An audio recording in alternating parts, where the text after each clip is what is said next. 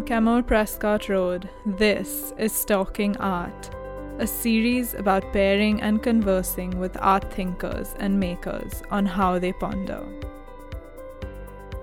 As a gallerist, I think while I'm drawn to that beauty, I'm also drawn to what is behind that beauty.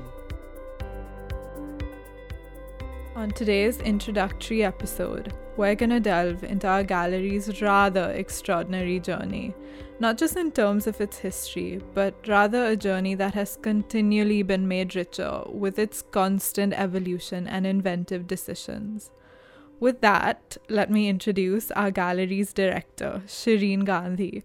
Welcome to our first episode, Shireen. Hi, Ashna. It's uh, wonderful to be speaking to you. You know, you work with us, but uh, to have this sort of telecast is special. So I'm looking forward to it. You know, this is a new avenue that the gallery is exploring to, in a way, reach a newer audience and demographic, and perhaps with that, bring to light some of the really intriguing conversations that people in the art world have when they're thinking or talking all things art. And well, if I speak for myself, and I think this also rings true with most young people drawn to or part of the art world, is that what really attracts us to an art space is its ability to transform with time and constantly take on new forms and that's what attracted me to be a part of Chemould's team um, you know that although it has this undeniably path breaking legacy it hasn't really had to rely on how deeply rooted that is but has through the years used its sort of chest of knowledge as a foundation to create this ever evolving, shifting, relevant space for creative processes to flourish. And interestingly, Chemould, as it approaches nearly 60 years now, has very much been in the middle of these many trends and shifts that the art industry has seen. And I just really want to know how you think that voyage has been like for the gallery. Ashna, first of all, I'm quite um, I'm interested that you feel like this, and I uh, and you know it really heartens me that you're doing this. Uh, I don't know how many people there are like you, but I think it's um, it's a good good kind of beginning that uh, somebody who is so passionate is sort of launching into something that uh, may not be everybody's cup of tea, but here we are, you know, trying to reach out to an audience that we don't usually sort of manage to necessarily touch. So, mm-hmm. uh, you know, basically, um, Ashnam, the gallery has, yes, it has a very, very, um, you know, strong legacy. My parents were really some bodies in the world, if I may say, not just in the world of art, but really in Bombay as citizens, as as um, you know, people who were able to influence um, thought, who were able to influence decisions. So um, uh, the gallery was actually just one unit in their life, but a very, very important unit, of course. So um, my father, who went to college and sort of, you know, ambled into this as one often does, uh, uh, ambled into being a frame maker, uh, and then very much ambled into the art world, not even a gallery.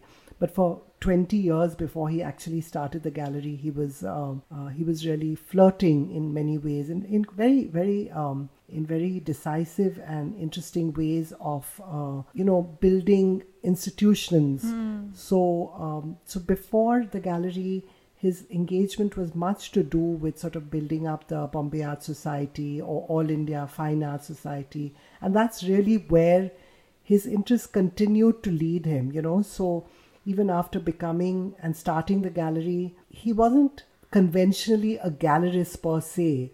Um, you know, a gallerist is always interested in one promoting art but also you know making money off art for my father money was very very very secondary. Mm. Um, so luckily, uh, he had my mother to um, you know hold that part of the business, and you know not that my mother was necessarily a astute businesswoman; she was an astute woman. So thank God for the woman behind the man who actually uh, was able to sustain, you know, daily operations of the gallery. Because without her, really, that would never have happened. The gallery wouldn't have succeeded in any way that it has now. So, um, so, so basically, coming to back to the question, uh, you know, a chance encounter or an encounter with um, with a very well known um, artist called Walter Langhammer, who uh, introduced um, young artists to my father, then sort of spurred him into starting the gallery. And these young artists were really, really, uh, literally off the street in many ways. You know, quite poor, um, but you know, uh, very, very daring and very determined to be artists. So these were people like M.F. Hussain or K.H. Ara, or uh, there is there is a particular group called the Progressive Artist Group, um, which was very close to the very Bombay centric group. So there was Ara, Souza, Hussain, Gade, Raza, and these are all names that um, many people in the art world sort of grew up with, you know, but they were mere, merely uh, young boys at the time who sort of were the uh, stepping stone for my parents in some ways, you know, to enter into the world of art. Wow, I mean, that's incredible. These artists are literal masters. You know, they're legends in the Indian art world. And I guess, in a way, Chemould has been part of their legacy, I suppose, from exhibiting them as mere young artists, like you said, to be a part of this incredible narrative that they've left behind. And well, through that, um, I feel that Chemould has managed to remain a quote unquote contemporary. And I'd really like to know how you think the gallery has you know been able to do that over the years you know contemporary is uh, is a very broad word and if you look at what they did in terms of remaining contemporary i mean uh, look at what they were doing in terms of contemporary that was the artists at that time mm-hmm. you know uh, so if you were kind of working with people like ram kumar or um, you know let's say famous names that people might know like hussain for instance who was who continued, you know, he was famous then and continued to um, remain one of the kind of people that was sort of ubiquitous with art, you know. Mm. Like if you think of art, you think of M.F. Hussain. Yeah.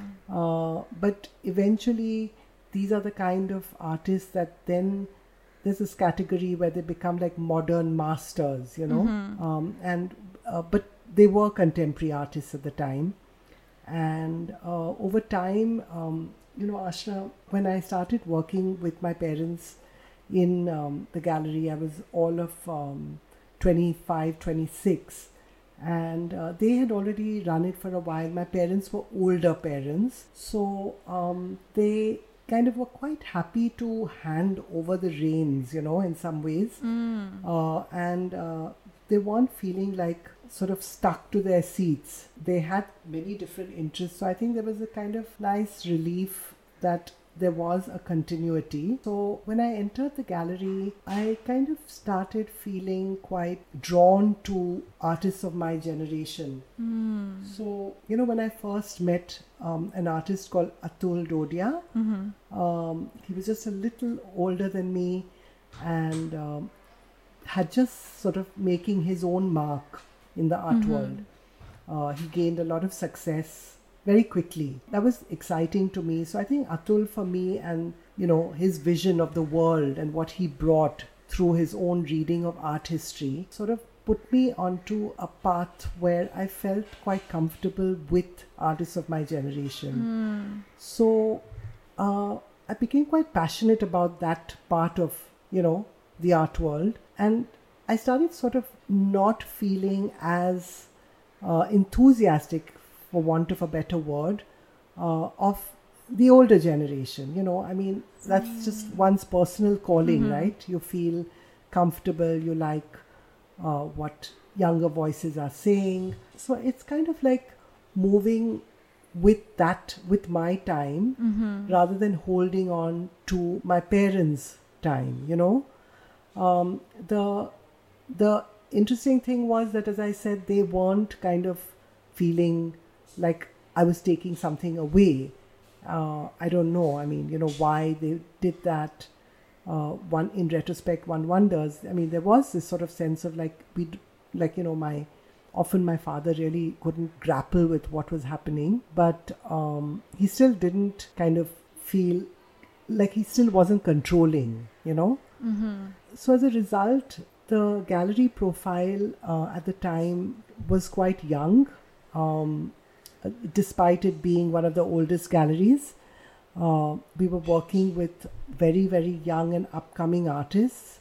Um, there was um, a buzz of a certain kind of art making that was happening, uh, you know, a change, a shift in the way mediums were being used.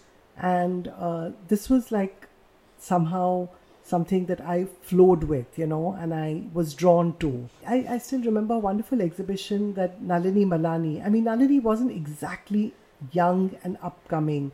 Today she's 75 years old. She's really one of India's foremost artists. I won't even say women artists. She's really leading the scene in many ways.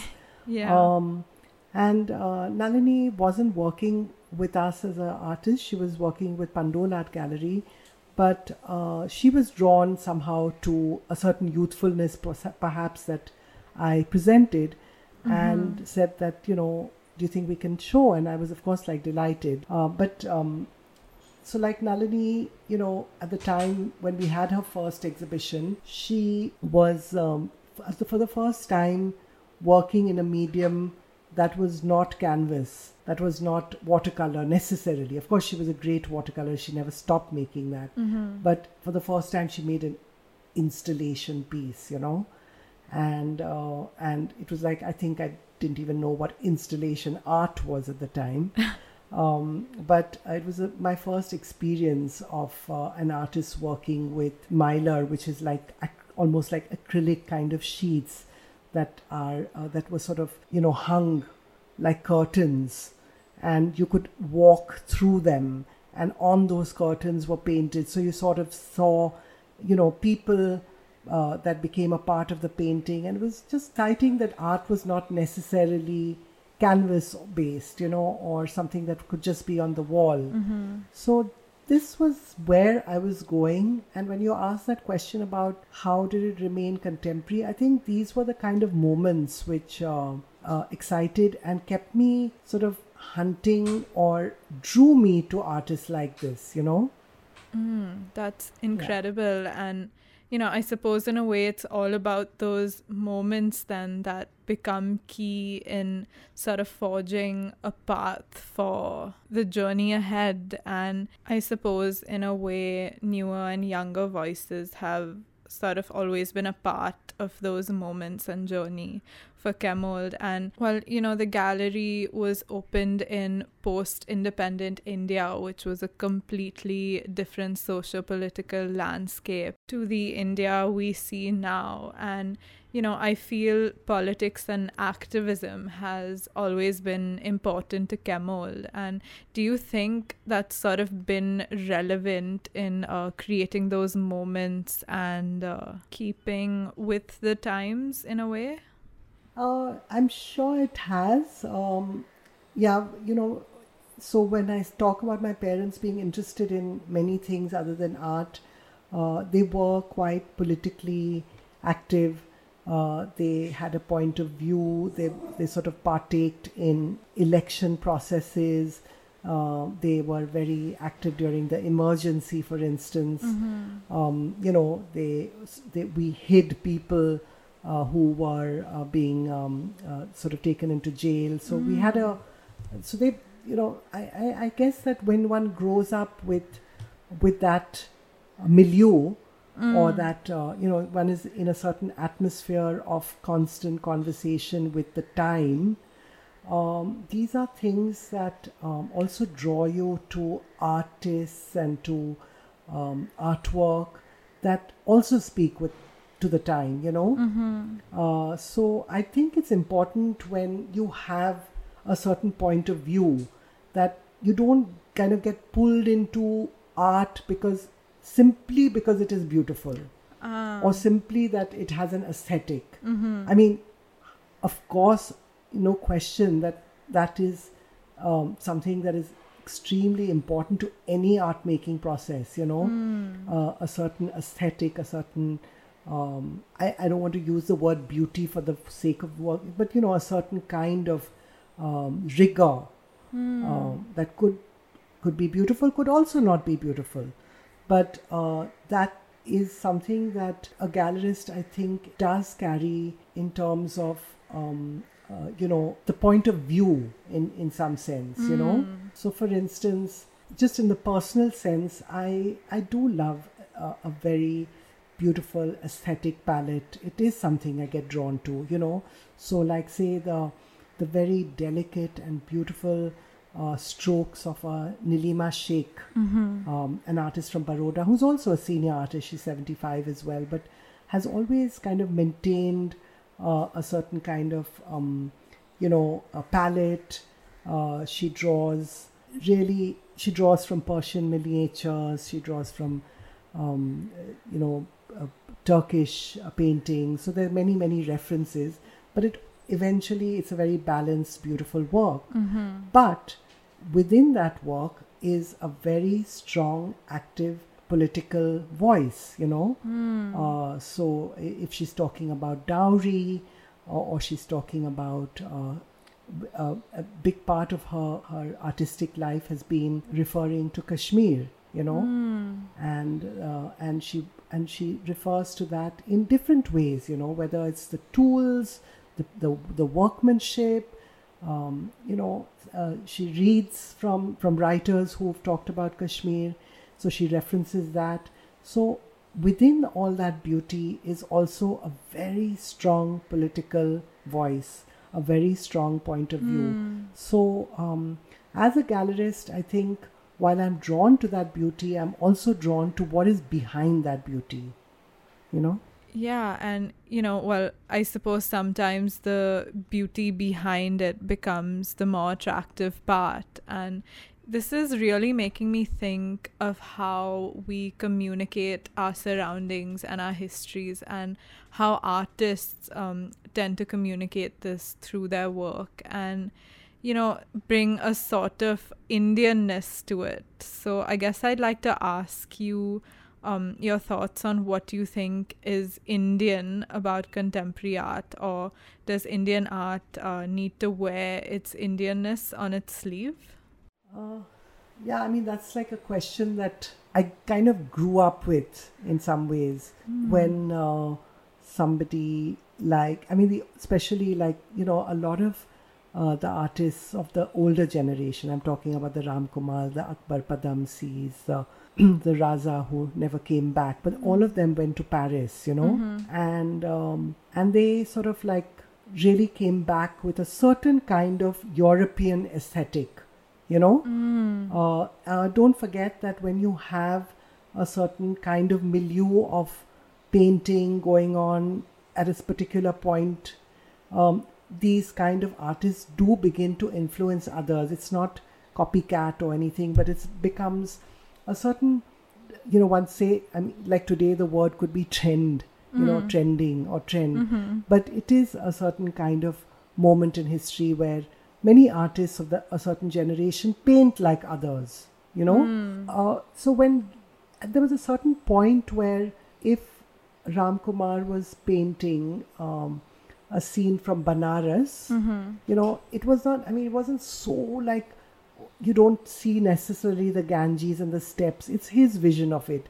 And that vision carries with him Banaras, but it's not explicitly saying so. It could be a painting that could be a scene in Paris also, you know, it's the palette or whatever that then makes it, perhaps you kind of make a parallel to it being something from India, you know, so it could be color uh, in some way. But when you say color, it's not like oh the usual Indian colors. It could be just just the light, you know, just the light of a particular Indian sun sunlight, which is uh, which is so particular to to us here, you know, as compared to the sunlight in in Europe, for instance, you know, Yeah. or France. But more and more, um, there was a certain kind of European aesthetic that the earlier generation had you know? And there was this question that one constantly heard. And I think again was this kind of, you know, when you have one influential figure um, that suddenly broke that, broke that moment. Um, and he's an artist called uh, Bhupen Khakhar. Uh, Bhupen Khakhar was a chartered accountant by profession who then turned into becoming um, an, uh, um, he went to Baroda and did art criticism, I think, and then would sort of dabble with the printing department in MS University, the art school in Baroda. And, you know, like because he was in the company of artists, started painting mm-hmm. and drawing and making etchings and and then, you know, quite accidentally one would say, started really taking painting more and more seriously, but still continued to be a chartered accountant in the company that he was working in, you know. So he never learned painting, right? He he just came into it as a chartered accountant and hmm. lived in Baroda, was friends with famous, I mean, not at that time, but with very, who are now important voices. So, you know, like a Ghulam Sheikh or a Nilima Sheikh or a Jeram Patel. So he starts keeping company or Nasreen Mohamedi. You know, these are his friends. Ah. And he then begins to um, paint. But what does he begin to paint? He begins to paint his immediate neighborhood. Uh, he begins to paint his watchmaker or his um, washerman or like people who he encountered on a daily basis. And he brought in like this strong sense of India in his work, you know. But like so strong, it was like that, you know, those blues you see when you, those painted houses when you pass, or pinks when you when you go into smaller villages and you're like, yeah, you know. yeah. Uh, that's what he brought into his work in a very very determined way and uh, you know so he began to make the people that you know people like say an akbar padamsee didn't paint he brought them into his work you know so it's interesting how a generation shift happens and somebody like Bhupen Khakhar then becomes a very important voice in the world of art you know? So now why am i talking about bhupen? Because bhupen one yes he was a very influential figure in narrative painting uh, which was something that um, any art history student will speak about because it's a very important moment. I mean i'm not i'm not talking about movements here with you but i'm just saying you know if you talk about uh, a moment in art in the 80s um, uh, the Baroda school, Bhupen Khakhar, Ghulam Sheikh became extremely important and relevant voices. Yeah. You know, Yeah. so so that became like so when you ask if what what is it about India, they were really painting the colors, they were painting the people. So it so it suddenly shifts right Yeah. into that, you know, and then it sort of continues in that genre until you have other breaks, and then you have a, a Atul Dodia who's extremely influenced or looks upon Bhupen's work quite. Uh, I mean, I have to say that Bhupen really didn't know how to draw, so uh, he made very awkward drawings and very awkward paintings, you know. But there lay the kind of the beauty of what he was, you know. I mean, there was just something so charming about it, and this is what I would also like to say that to be able to draw perfectly or have this astute kind of line uh, and you know this ability to to make is not necessarily needed in an in the artistic life or the art practice of an artist you know? You can be quite clumsy. And and really Bhupen was that. He was the word was clumsy you know? But he was in that clumsiness he was able to really um, convey life in the neighborhood of his Baroda life, or if he went to a satsang, you know, the awkwardness of the way people would sit.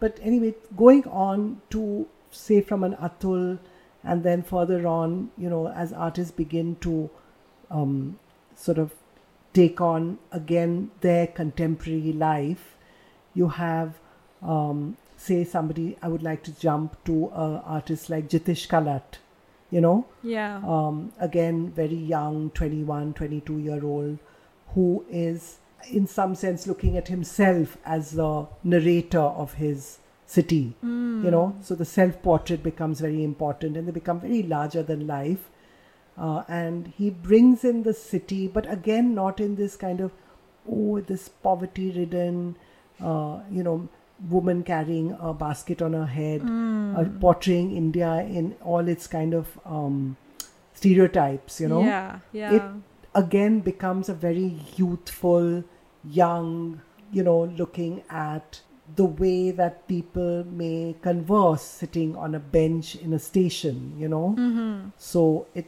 he could be Indian, he could be from anywhere in the world, uh, but what he's carrying on his head is the city, you know. So the entire sort of like the cityscape becomes um, like burdened on his head, you know, or or sort of like the weight of it is all on his hair. Instead of his hair, there's the city. So, so that's the way that somebody like Jitish would convey, you know, um, Mm-hmm. his his Indianness, quote unquote. Ah. Have I answered the question? Yes, yeah.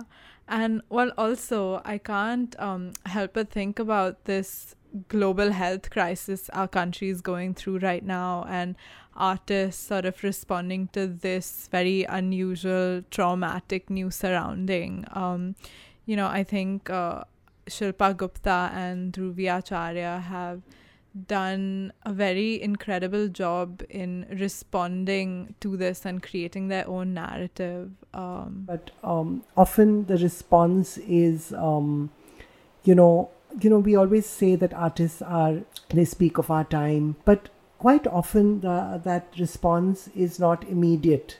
You know, mm, it takes time. So, like what happened in Bombay in the during the riots, it took Atul almost eight, seven, eight years to come to terms with an actual artwork. mm, Uh, but I think in, in terms of say like two artists that you've named, two very different artists. You know, Shilpa Gupta is so different from a Dhruvi Acharya, yeah. but both of them responded to this moment. You know, Mm-hmm. in very different. Dhruvi Acharya, artist in her forties, living in Bombay, um, living with two boys. Uh, as soon as lockdown began, the the weight of that whole moment was very immediate to her, and uh, she sort of like took it on almost like a challenge to um, do one artwork a day, almost from the beginning of lockdown 2020. You know, March April 2020.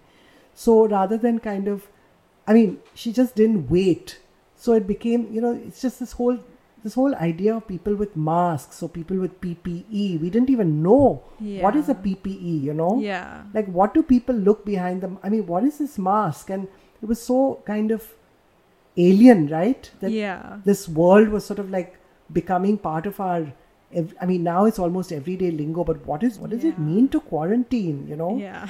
So all these terminologies, all these the, the you know the the doctors, the the part that we started reading so much more about frontline people, you know, and these frontline people became our doctors, mm-hmm. uh, COVID warriors, you know, all these strange names that started becoming a part of our vocabulary Yeah. started becoming an immediate part of her work. So this is one way, you know, and it's an unusual kind of plunging into the moment, um, you know, time. Mm-hmm. Um, somebody like Shilpa actually deliberates very long before she comes to the idea. She really deliberates, you know, and uh, it's for her that the work is so thought out. It's so it's it's so it's so long in the making um, that it was unusual again for Shilpa to have come up with a with an absolutely fantastic work. A little bit post lockdown because it took time to actually produce. It was um, you know in stations you have these train timings that shift that kind of go click click click click. You know it kind of like say the uh, station or the airport. You know you say Bombay. Uh, you know flight number so and so Yeah. and that keeps changing or usually you have it at stations. So it was this clicker board it's called what she calls the flap board which is her her medium okay? So on that was sort of text that ran which she wrote. Uh, it was like a really poetic text about keeping six feet distance uh, and just sort of narrating poetically. I don't quite remember i wish i had the text with me but uh, she kind of poetically narrates that text through the flapboard and that flapboard keeps changing and it you know it, it pauses and then it goes on and it pauses. So so that was really her lockdown work, Mm. and um, it's it was shown at a station in Germany quite shortly afterwards. You know, Mm, yeah. um, so somebody like Dhruvi is a painter who almost at that moment illustrated the time. And Shilpa uh, is a highly conceptual artist you know. So the, her response was very different Mm. you know? Yeah, and well, it's also got me thinking of our response um, as an art gallery and the art industry uh, in these times. You know, we've really had to adapt to what an art viewing experience is. And figure out new avenues of bringing this experience onto people's screens in their homes. And I can't help but think of the new possibilities and forms an art space might take in the future. Um, how would you say this experience has been like for you? well i'm just glad to have a young team i must say ashna so welcome um, but you know I, I, had- I had no idea what was ovr again a new terminology of lockdown times online viewing room uh, luckily we sort of changed our website and we have a art management system that really provides this platform. We're able to uh, you know luckily this was just done a little bit prior to um, to lockdown where we use this time enabled in, in, in teaching ourselves uh, how to adapt you know? Yeah. Um, so so having these tools has been a real gift. I would encourage people to go and see gallerychemould.com because we hopefully try to keep it not so interactive but at least in terms of just um, visually um, somehow interesting if not exciting you know. So that was something that uh, one adapted to making a real wonderful unit of uh, other gallerists who came on board and we started a sort of platform called in touch which again was an online viewing room but it gave an opportunity to actually you know share it always had to be a united front Yeah. you know? You know so these are kind of learnings and uh, so uh, you know having uh, photography uh, great photographs to our aid and being able to do a virtual room for the first time. Yeah. it's been new learnings i think for all of us you know and i'm very um, uh, grateful that we are able to but i'm also very uh, happy that we have a team that enables this.